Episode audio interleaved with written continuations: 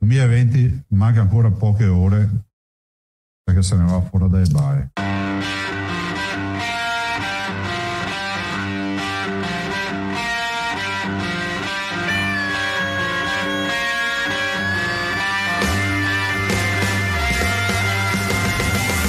Zaia, presidente della Regione Veneto Vox Populi. Eh, finalmente questo 2020 è finito. Benvenuti alla prima puntata del 2021 di Tutti i Fatti, un podcast di Factanza che in una ventina di minuti ogni settimana vi racconta ciò che è successo. Questa settimana in realtà noi facciamo un po' un recap delle buone notizie del 2020. Chi siamo noi? Io sono Federica e con me c'è Riccardo. Ciao Ricky, buon anno. Ciao Fede, buon anno a te. Io però purtroppo mi ero preparato le cattive notizie, pensavo che fosse una puntata speciale sulle brutte notizie del 2020, infatti mi ero preparato due cose su questo virus, non so se hai sentito. Che c'è no, stato basta, ti prego, guarda. Wuhan. Un pipistrello, una roba mezza strana. No, allora abbiamo deciso Esatto, abbiamo deciso di aprire il nuovo anno con una carica di positività, non al virus, alle cose belle della vita ehm, e quindi vi, vi, raccontiamo un po' di cose belle che sono successe quest'anno che magari ci siamo un po' persi. Sì, non è stato semplice in realtà no? trovarle perché appunto abbiamo detto, no, al di là di questo eh, cioè, ci siamo subito scontrati su una notizia che Federica mi dava come buona mentre eh, secondo me non era una buona notizia. Nel nel senso il Brexit deal finalizzato, il fatto che finalmente, finalmente si, si, sia concluso l'iter burocratico che eh, fa uscire a tutti gli effetti il Regno Unito dall'Europa, eh, tu la prendevi come buona notizia? Perché di preciso, scusa?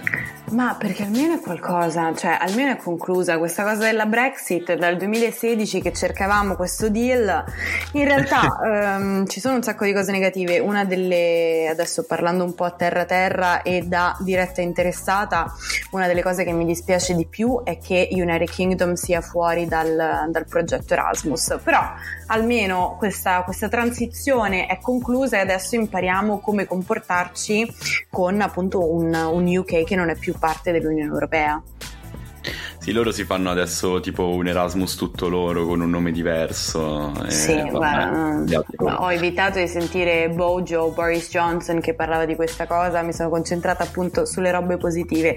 E una cosa però sulla quale concordiamo, eh, siamo entrambi molto contenti, è l'inizio della campagna mondiale di vaccinazioni.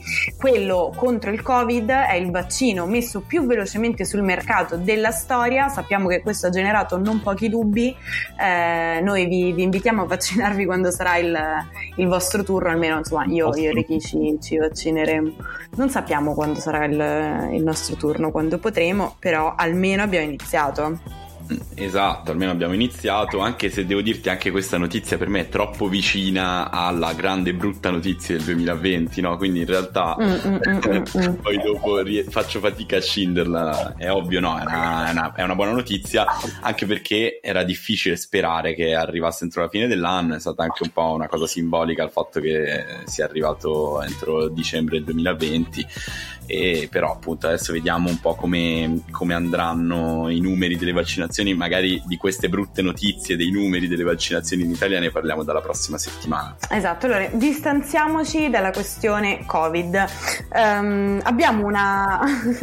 abbiamo delle liste di good news, Ricky, parto io con una serie di cose riguardanti la gender equality, tema uh, lo sai a me molto molto caro. Chi e, uh, e ti direi iniziamo con la questione aborto. Ne abbiamo parlato molto nelle, nelle precedenti puntate di tutti i fatti. Siamo felicissimi di dirvi che a dicembre l'Argentina ha legalizzato finalmente l'aborto che prima era permesso solo in caso di stupro o se la vita della donna era in pericolo.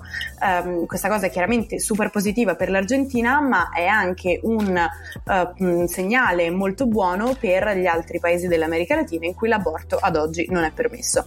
La legge che è stata pazza- passata attribuisce allo Stato anche la responsabilità di attuare la legge sull'educazione sessuale completa, aggiornare giornale per insomma fa una serie di cose.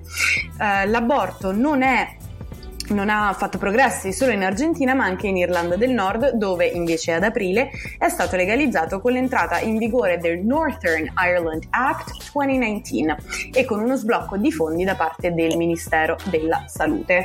Quindi molto contenti per Argentina e Irlanda del Nord. Sì, che poi tra l'altro questa è la classica notizia che tu dici non lo sa, cioè chi lo sapeva che in Irlanda del Nord non fosse, esatto. non fosse legale, no? Assurda questa cosa. E speriamo invece che dall'altra parte del mondo sia la, la, l'Argentina si porti dietro questa marea di civiltà, gli, con questa marea di civiltà tutti gli altri paesi sudamericani. Pensa che a proposito di Irlanda del Nord, fino a appunto aprile 2019 ehm, c'era questa Criminal Justice Act che era una legge del 45 che permetteva l'aborto solo in caso di rischio per la vita della donna e lo vietava anche in caso di stupro, di incesto e di malformazioni, quindi molto più arretrati di quanto eh, forse avremmo potuto pensare. Sì, Invece... più che altro perché stavo in Europa, poi dopodiché dell'Irlanda del Nord non so praticamente nient'altro. Vero, io so solo che la, la prima vaccinata era del, dell'Irlanda del Nord, vedi, torniamo sempre, torniamo sempre lì. Invece in Sudan, uh, un posto che si sa che non è proprio uh, progressista e democratico, sono state finalmente dichiarate, sono state finalmente dichiarate illegali le mutilazioni genitali femminili in febbraio.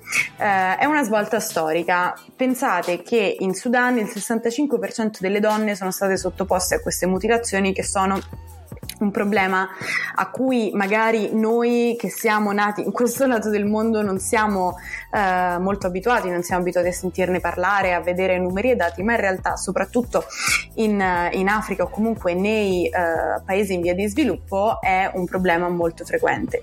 Nel mondo infatti in 27 paesi africani su 54 questa pratica è ancora una realtà e eh, si stima che ne siano colpite 200 milioni di donne, quindi finalmente in Sudan le mutilazioni genitali sono illegali.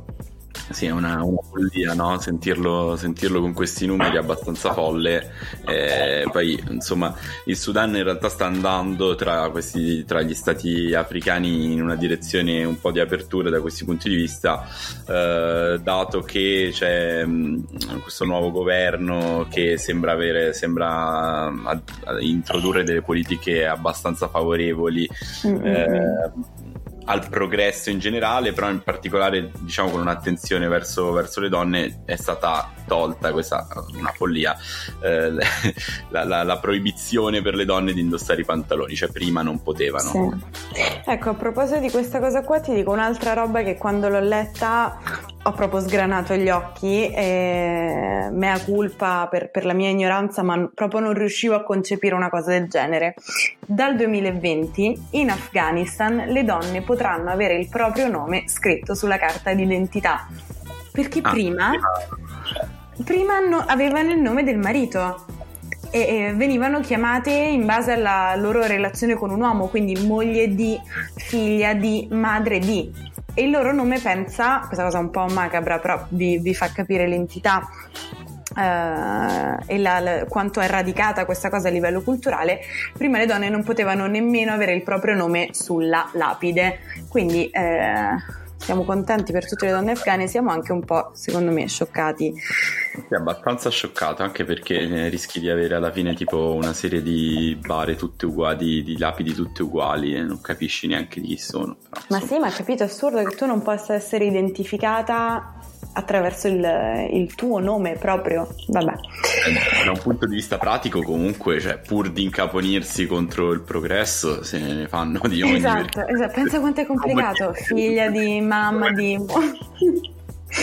Cioè fai un censimento, ci metti 70 anni a fare il censimento. 70 anni, infatti durano così più o meno in, in Afghanistan i censimenti. Esatto. Poi che cos'altro, che cos'altro, mi dici? Guarda, chiudiamo con un po' di eh, rappresentanza politica. Sappiamo che in US è stata eletta la prima vice president donna, Kamala Harris, che è anche la prima African American e la prima Asian American ad essere eletta vice president.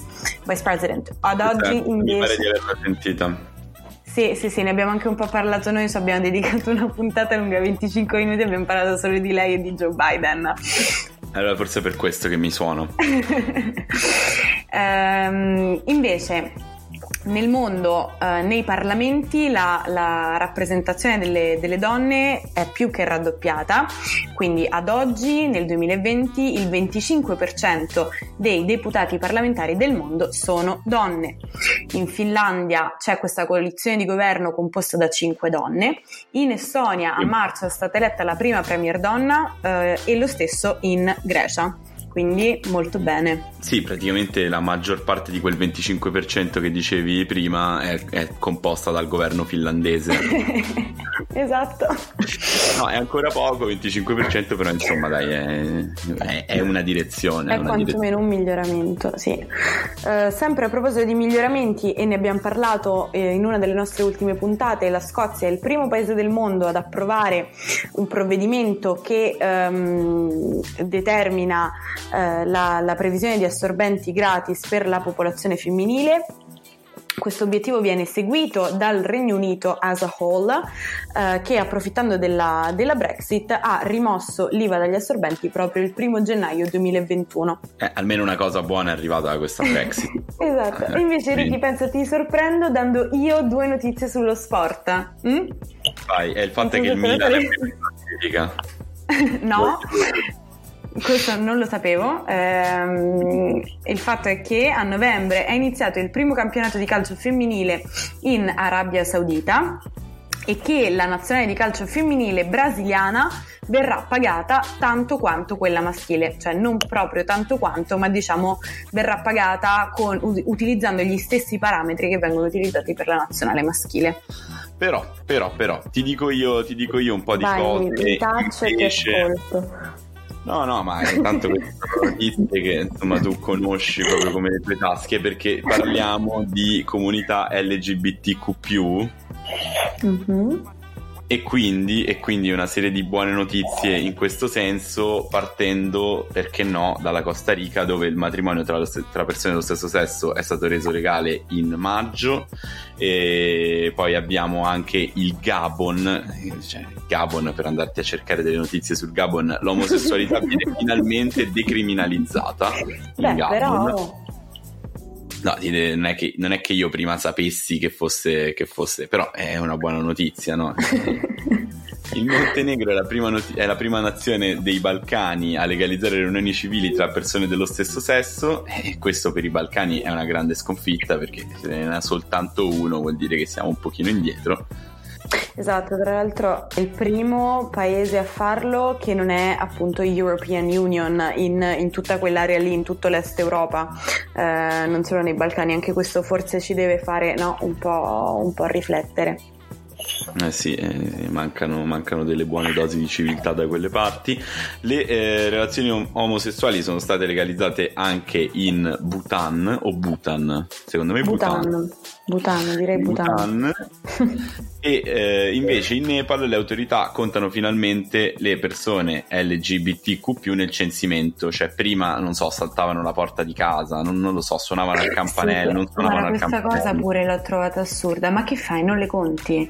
Cioè, arbitrariamente no, tu decidi di non includere una minoranza nel conteggio della tua popolazione, ma come ti stai impegnando per renderti le cose più complicate? Anche là. Sì, che poi ovviamente adesso noi scherziamo su questo fatto, però eh, il problema è che eh, se una persona non viene contata nel censimento non ha accesso al sistema educativo e sanitario, insomma ci, ci sono una serie di problemi molto molto tangibili sì, e grandi, gravi nella, nella, vita delle persone di tutti i giorni, quindi eh, per fortuna, per fortuna almeno, almeno, questa cosa è stata eliminata.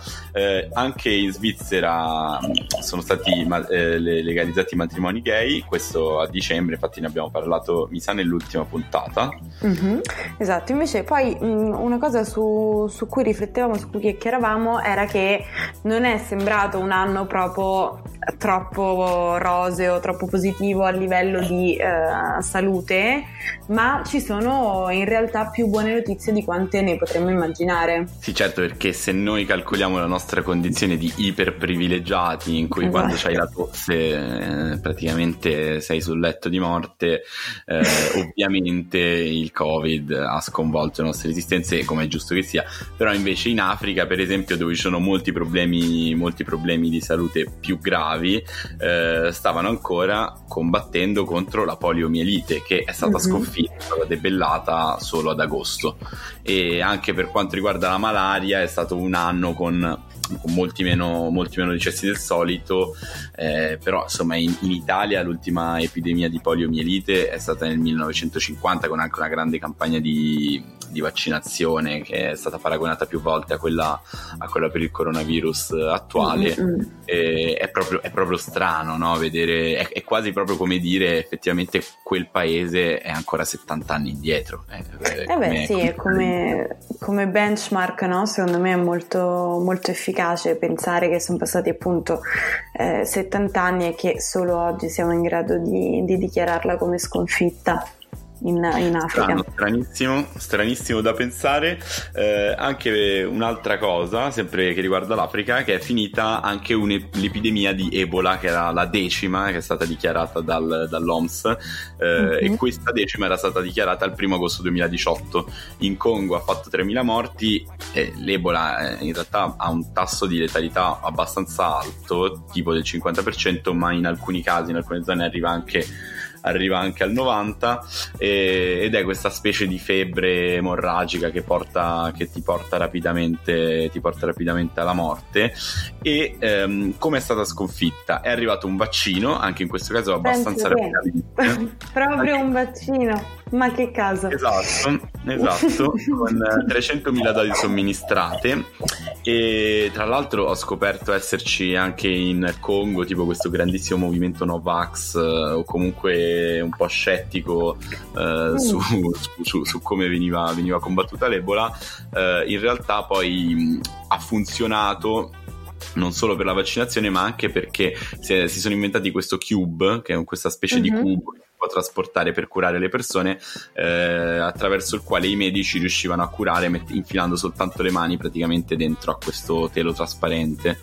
E in questo esatto. modo anche le persone non dovevano essere isolate, ma potevano vedere i propri cari, che era una delle cose che più li spingeva a essere anche un po', diciamo, eh, restii eh, mm-hmm. nei confronti dei metodi della medicina perché poi si vedevano magari spesso soli e quindi eh, diciamo non, ehm, non, non, si trovavano a proprio agio ed era più facile che le persone che non hanno poi questo grandissimo grado di scolarizzazione scientifica magari certo. fossero un po' più scettiche. Certo, certo, assolutamente. E poi, poi eh, a giugno è stato presentato il primo occhio artificiale sferico al mondo con una retina, 3D, con una retina 3D che praticamente... È questa cosa. Dicono, dicono che, sono, che, sia molto meglio dei migliori occhi bionici esistenti e in alcuni casi anche meglio di quello umano, sicuramente più del mio che ormai sto al computer tutto il giorno. Poi eh, c'è questa notizia che ci siamo la segnati. La devi dire tu proprio. Esatto, che la devo dire io, cioè che ieri l'OMS ha approvato il vaccino Pfizer BioNTech. Che sembra una cosa già sentita, ma in realtà è una roba super nuova. Eh, infatti è una roba super nuova perché quando lo approva l'OMS, l'Organizzazione Mondiale della Sanità, significa che anche i paesi in via di sviluppo possono avviare le campagne di vaccinazione, cioè i paesi che non hanno come noi che abbiamo l'Agenzia Europea del Farmaco, l'EMA, O gli Stati Uniti che hanno eh, quell'altra che non mi ricordo come si FDA. chiama. FDA, no, Food and Drug Administration, vedi che lo so. E, e, ehm, e niente, no, quindi, quindi, anche questa è una buona notizia. Io però ho fatto un po' il polemico perché è una notizia 2 gennaio, del 2 gennaio, vuol dire che è del 2021. Ma ha detto che non la potevamo includere e invece la, la, includiamo. Diamo un sacco di buone notizie in questa apertura di anno. Vabbè, Così facciamo una notizia del 2020. Poi tu che cosa mi dici d'altro? Allora, ti racconto un po' di cose di sustainability e ambiente. Il tema della sostenibilità eh, negli ultimi anni è al centro di varie discussioni, tra l'altro anche con i Sustainable Development Goals delle Nazioni Unite, che sono questi 30 obiettivi di sviluppo sostenibile che eh, ECOSOC, che è Economic and Social Council, un organo delle Nazioni Unite, eh, promulga ogni tot di anni, li ha promulgati nel 2015, alcuni scadono eh, proprio, sono scaduti proprio quest'anno nel 2020, altri scadono nel 2030. Gran parte di questi obiettivi è legata appunto alla sostenibilità, all'aumento mm, della gender equality, eh, la, il preservare l'ambiente and so on and so forth, cioè eccetera eccetera. Concentriamoci un po' sulla questione ambiente dopo questo preambolo. A sì. dicembre, vabbè però dovevo, capito, introdurre introdurre, volevo introdurre no, in maniera... Perché, perché, per esempio io non ne sapevo niente e sono scettico nel tono perché ogni volta no, si dice che c'è questo anno 2030 dove sembra che debba scomparire tipo tutto il dal mondo, però in realtà gli obiettivi del 2020 non sono stati rispettati, quindi ogni volta ci portiamo avanti gli errori del passato come un, un fardello, però fa niente, no comunque scusa non ti volevo interrompere. no, tranquillo. A proposito di 2030 appunto, i leader europei hanno trovato questo nuovo accordo accordo per la riduzione delle emissioni entro il 2030 doveva essere del, una riduzione del 40% ed è invece una riduzione del 55%. L'obiettivo entro il 2050, se ancora non siamo scoppiati e la Terra non è bruciata, è quello di ridurre le emissioni addirittura del 100%. Sì, ecco, c'è quel piccolo asterisco se la Terra non è scoppiata, non, non sono così sicuro. Esatto. io, io, non ci credo che riusciremo a ridurre le emissioni al 100% del 2050. Fortunatamente, se non mi succede niente di male, sarò qui per vedere se effettivamente sarà così. E e potrò dire ve l'avevo detto. Beh, ma, eh, esatto, no, io spero che tu non mi dica ve l'avevo detto, spero che il, il primo gennaio del 2050 saremo super positivi così come lo siamo eh, in questo inizio gennaio del 2021.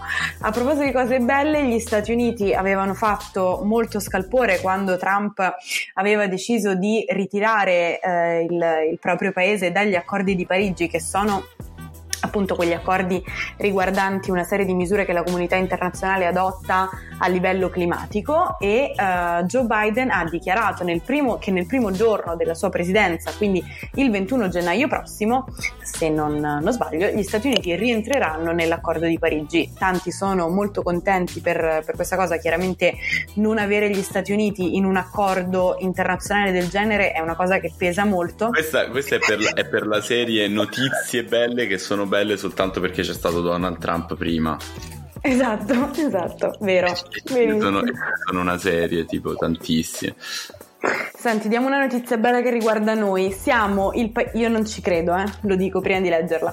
Siamo il paese più virtuoso in termini di raccolta differenziata. Il 79% degli scarti prodotti viene differenziato. È già stato superato l'obiettivo europeo posto per il 2025.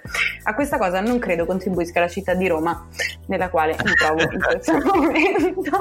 Io invece ci credo di brutto perché secondo me l'Italia è un paese di nazisti della raccolta differenziata, cioè ovunque io vada, a parte che tipo in ogni città uh, d'Italia c'è una raccolta differenziata diversa e, mm-hmm. e, non ho mai capito perché in alcune città la plastica e le lattine si buttano insieme, in altre le lattine si buttano tipo col vetro, cioè che non c'entra sì, niente. il Tetra Pak non sai mai che cosa ci devi fare, no? Con i cartoni del latte, queste robe qua. Esatto, cioè è una follia completa e, e, quindi a questa cosa ci credo perché invece io faccio strafa, strafatica ad adattarmi ogni volta che cambio città e mi è capitato ultimamente e a tutti consiglio già che ci siamo un'applicazione che si chiama Junker che serve mm-hmm. per vedere ovunque tu sia eh, come, come devi fare la raccolta differenziata in base a dove ti trovi. Invece, altre cose positive, ne stavamo parlando prima Enrico mi ha detto ti prego spiegamelo quando ne parli. Ci sono sempre più aziende, sempre più companies che portano avanti um, investimenti responsabili, investimenti sostenibili. Questa cosa si chiama ESG Investments, dove I sta per Environmental, S sta per Social e uh, G sta per Governance, quindi tutti quegli investimenti che si, coll- si, collegano uh, a tematiche uh, environmental friendly, a tematiche sociali, a tematiche di governance che possano beneficiare non solo l'azienda e magari i suoi uh, stakeholders, shareholders, eccetera, ma proprio tutta la comunità. Un esempio tra tutti di questa roba qui è questa lettera ai CEO che il, proprio il CEO di BlackRock, che è la più grande asset management company del mondo, fa ogni anno e quest'anno questa lettera di, um, lui si chiama Larry Fink, il, il CEO di BlackRock, uh, questa mm-hmm. lettera quest'anno è stata pubblicata un sacco di volte, è girata molto perché lui dice, allora ragazzi, capiamoci, è una nostra responsabilità. Sì, noi siamo aziende private, ma basta far finta che problemi come climate change, problemi come eh, la povertà eh, o il, la mancanza di gender equality non ci riguardano noi abbiamo una responsabilità e quindi siccome BlackRock è una società di investimento e i clienti si rivolgono a BlackRock per appunto ehm, investire i propri risparmi, sappiate che BlackRock includerà tutta una serie di nuovi eh, investimenti ESG, farà del climate change una delle sue priorità, eccetera, eccetera. Ed è stata appunto abbastanza groundbreaking questa lettera ai CEO in cui Larry Fink è così esplicito. In realtà iniziative di investimento sostenibile sono arrivate anche da BCG, da Amazon, da veramente veramente tante aziende ed è una cosa super positiva. Uh, chiudo con una notizia fighissima che volevo dare un sacco, che è il baby boom di animali. Eh, cioè, Gli, gli, elefanti in Kenya sono più che raddoppiati dal 1989 ad oggi, ne vengono uccisi sempre di meno. C'è un gorilla baby boom in Uganda. Um, nascono uh, babies di, eh, di, specie di animali che eh, 5-10 anni fa erano in via di estinzione in, via di estinzione in tutto il mondo e eh, noi siamo molto contenti perché forse il, la riduzione delle emissioni e la chiusura e il blocco di un sacco di cose che, che il Covid Covid ha comportato almeno sono serviti a qualcosa. Eh sì, finalmente insomma eh, da, da, da, da, quel punto di vista devo dire no, anche quello dell'inquinamento, ci, ci sono diversi, diverse ripercussioni che eh, almeno, almeno quello, ma sono sicuro che il 2021 saprà riprendersi con le unghie e con i denti tutto quello che di male era stato raggiunto fino alla fine del 2019 anche da questi punti di vista. Purtroppo Poi, sì ti leggo io un po' di notiziette finali proprio così per andarla a chiudere Vai. molto rapidamente. Allora, parliamo di diritti civili, eh. Mm-hmm.